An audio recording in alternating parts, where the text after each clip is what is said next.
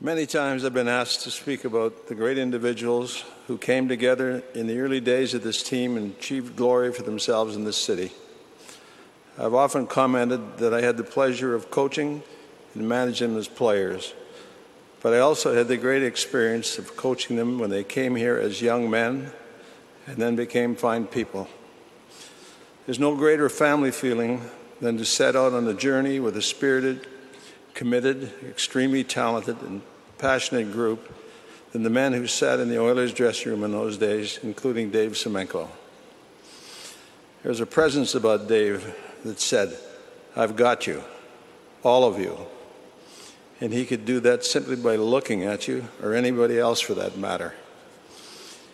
It's true we were a family, and the path we charted together remains a vivid collection of brilliant memories that will last all of us all of our days.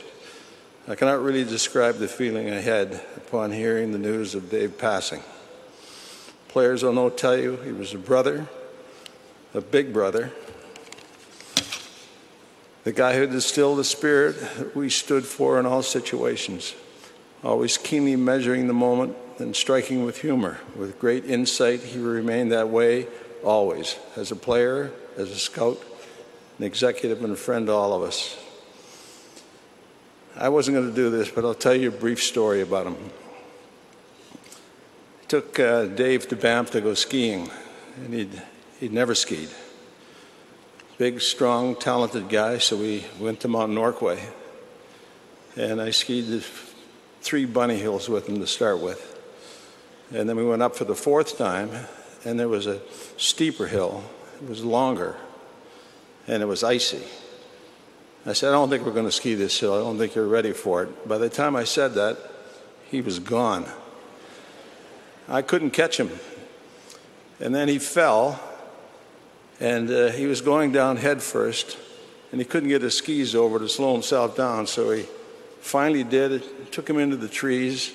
He hit the tree head first and knocked out the two bottom teeth. So by the time I got there, I thought, God, maybe the guy's dead. But when I got there, one tooth was laying in the snow, the other one was kind of hanging out. There was blood all over his face, and we called the we called the ski patrol. Ski patrol came. It was a real nice looking girl. He turned to her with his humor and said, "How do you like me now?" you know. Typical Dave. For me, I was seen as a father figure and mentor.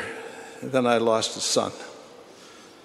Today, it's not about statistics, goals, assists, and so on. It's about the measure of a man, and Dave Semenko measured up. He leaves us with a simple thought that might be Dave Semenko. He was an oiler, he was talented, he was generous, he was kind, he was humble and it took him a long way. Thank you.